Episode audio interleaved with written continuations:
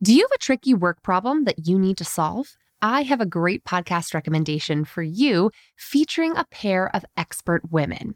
Whether you're just starting your career or a seasoned professional, check out Fixable, a podcast from TED.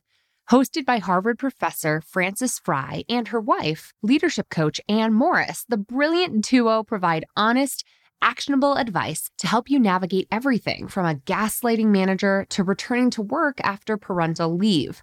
They'll leave you feeling empowered and ready to act. Listen to Fixable wherever you get your podcasts.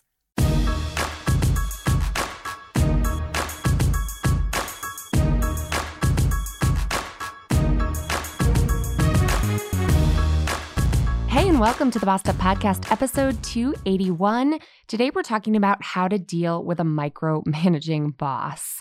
I recently heard from a Bossed Up listener who was dealing with a problem like this, and here's what she wrote in to the podcast. Quote, I'm a senior member of the leadership team at a nonprofit, but my boss treats me like a manager at best. I have very little leeway to do anything without her approval, including sending emails, scheduling meetings, and making decisions related to my team. I'm often stuck waiting for her approval or don't have a chance to run big strategic things by her because she's so busy and bogged down in the details. She's been super critical of me in the past, and while I know I've made mistakes, I don't think her critical response has been warranted. The punishment hasn't fit the crime. My performance review is finally coming up, and I'm feeling a little on the defensive already. How can I communicate professionally to a micromanaging boss that the biggest barrier to doing my job well is her? Whew. Wow. First of all, pause. I am so sorry that this is happening to you. It sounds like a total nightmare, and I'm sorry that you've got to deal with this. I mean, you can't even send emails without our approval. That is a pretty intense level of scrutiny and micromanagement. And it actually makes me think of my friend, therapist Lena Derhally, who would tell me about folks who come into her office in her DC area therapy practice with PTSD symptoms after having to work with a toxic boss, something we discussed collectively on episode 20 of the Bossed Up podcast, Surviving a Toxic Workplace. And hearing your story, I can totally see why this happens. So, in today's podcast, I want to share a few different perspectives with you and some practical strategies for how to consider really handling this. But before I begin, I just want you to remember that you, listener, know your boss better than I do. So only you can decide exactly how to move forward. And furthermore, only you know your own risk tolerance. So if you've got six months of savings in the bank, quit. Figure it out tomorrow. If you're living paycheck to paycheck, you've got to be able to be delicate to protect yourself. And that's totally uh, understood and totally important. So this, dear listener, is a reminder of the importance of having a fuck off fund, which gives you the freedom to take bigger risks and not put up with bullshit like this. Whew, dropping swears already. Here we go. So let's jump in first to why do people micromanage in the first place? The underlying problem behind micromanagement is almost always anxiety and stress odds are your boss is projecting her stress onto you in the form of grasping for a sense of control.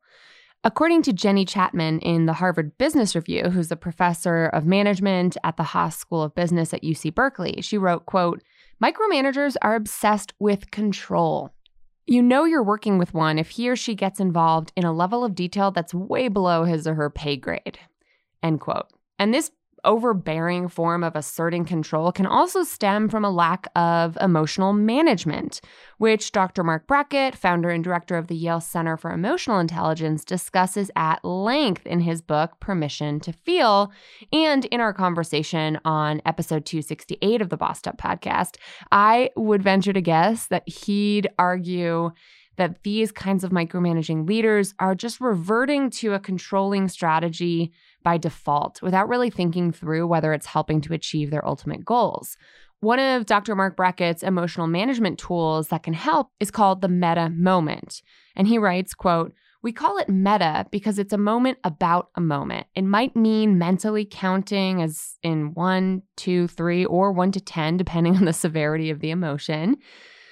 Taking one or several deep breaths may also be a part of it. Anything to give ourselves room to maneuver and deactivate. So, if your boss is just kind of stressed out and reverting to micromanaging behaviors, they might not be giving themselves a beat, a moment to really pause and think about how can I act in a way that's going to set myself and my team up for success. Now, beyond stress and anxiety or just poor emotional management, micromanaging can also be a byproduct of poor communication with your boss and low trust between you and your boss. So, if your boss is breathing down your back, it may be a sign that they just don't know how else to be kept in the loop. So, why is micromanaging so bad? Well, we all know it's terrible from the employee perspective. It's demoralizing, you feel stuck doing like piecemeal work instead of having full agency over an entire project or a whole piece of work, which is really important for fulfillment. Nobody nobody's very satisfied in the Ford factory line, right? Like the compartmentalization of work was very dehumanizing uh, back at the turn of the last century. So being stuck doing piecemeal work is going to be frustrating. You might feel like you're not trusted to make decisions with impact or like your creative input is unwelcome. And it's especially damaging for the person on the receiving end of micromanagement because long term micromanaging can have lasting psychological consequences. It can actually begin to chip away at your own sense of self and your own capacity, your own belief in your ability to do things. I've worked with career transitioners who are leaving toxic workplaces and the negative feedback or really insulting and damaging behaviors of their former boss is still stuck in their head and chipping away at their confidence for years to come and that that's damaging. But what's rarely discussed in this conversation is how damaging micromanaging is to the boss themselves as well. Delegating to and empowering others is what expands your actual leadership capacity. That's part of being a great boss.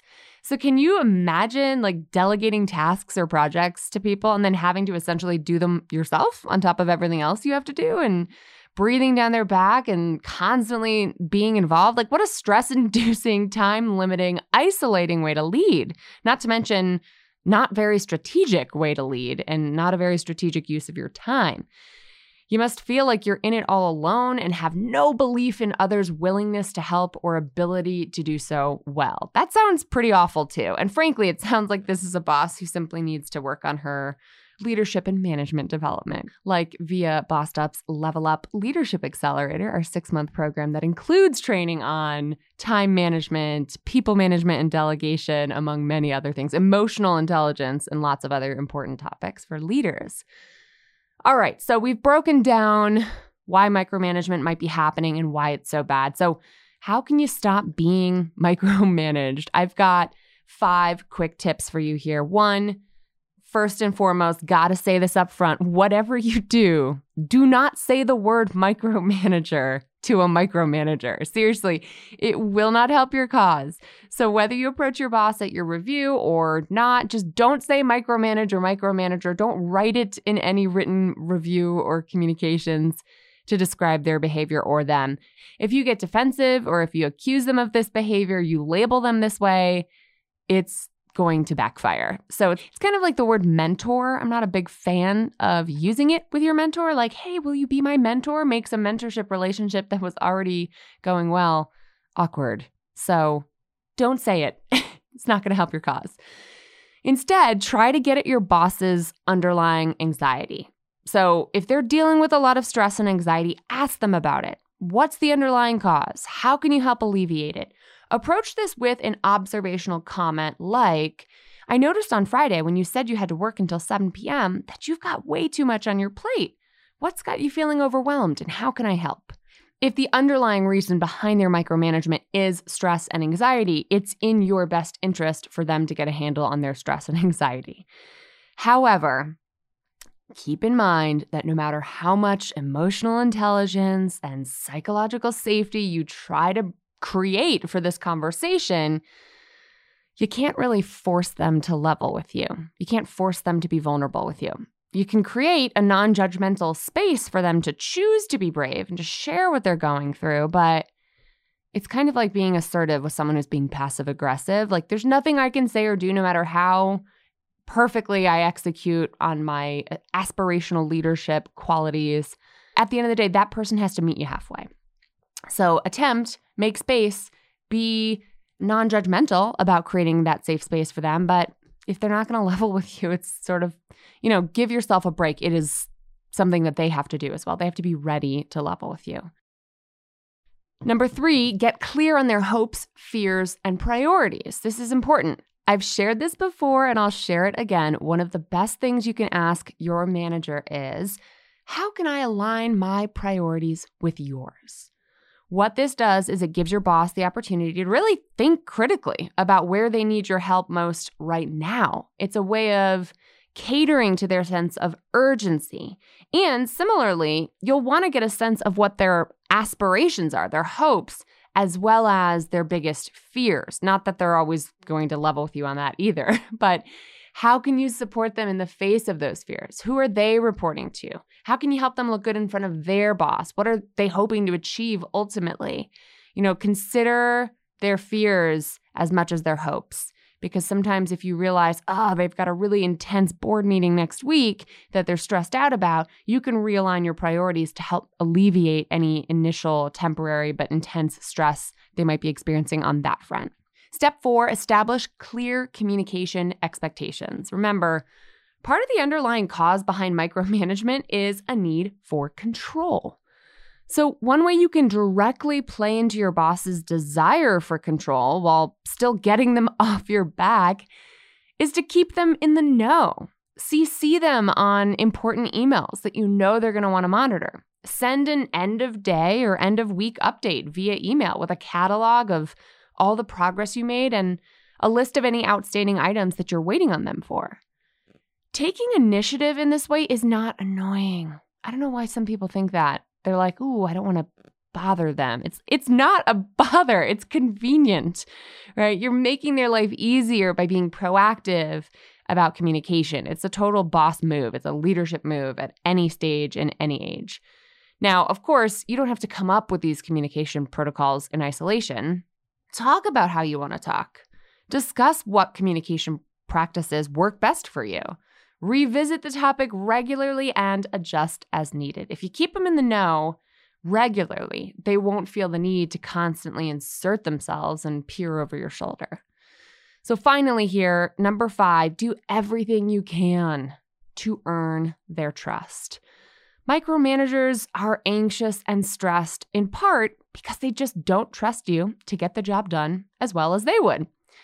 Put your bruised ego aside for a moment because I know how insulting that can sound, but it's true. They might not trust you to do exactly what they would do, and none of us are mind readers, so of course you can't just like immediately understand what exactly they would do in every situation. But putting your bruised ego aside, focus on doing everything in your power to earn their trust anyway. How can you inspire their confidence in you, right? Author Brene Brown uses a great marble jar metaphor to talk about trust. She says that every action someone takes showing you that they respect you, they care for you, that they'll be a confidant, that they'll respect your boundaries, that they'll, you know, keep things between you and them that should be kept between you and them they earn a little marble in your trust jar. And it takes time to fill that jar up all the way and build a fully trusting relationship. But every time someone does you wrong, every time there's a lie or a backstabbing moment or a moment of dishonesty, a lack of integrity, that marble jar empties out completely and you've got a long ways to go to start over. So, a big part of how you'll build trust with a micromanaging boss is through consistent honesty and integrity.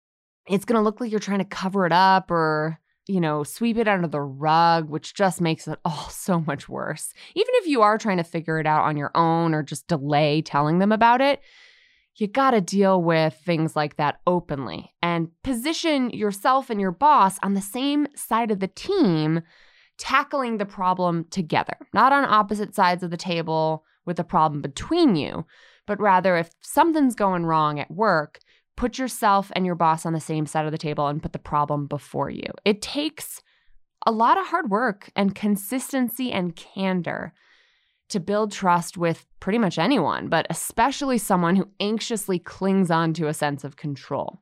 So, talk about trust, talk about it openly, and consider trust building with your boss part of your job. Alrighty, boss, now I want to hear from you. How would you deal, or how have you dealt with a micromanager at work?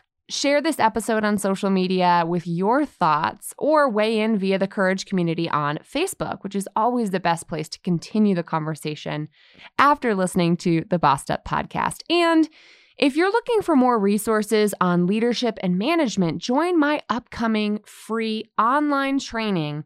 What women managers need to lead. It's a great hour long conversation that we are bringing back in a big way by popular demand to help us understand the difference between management and leadership so that we can all be the best bosses we can be and not be micromanagers whose employees write into a podcast about us.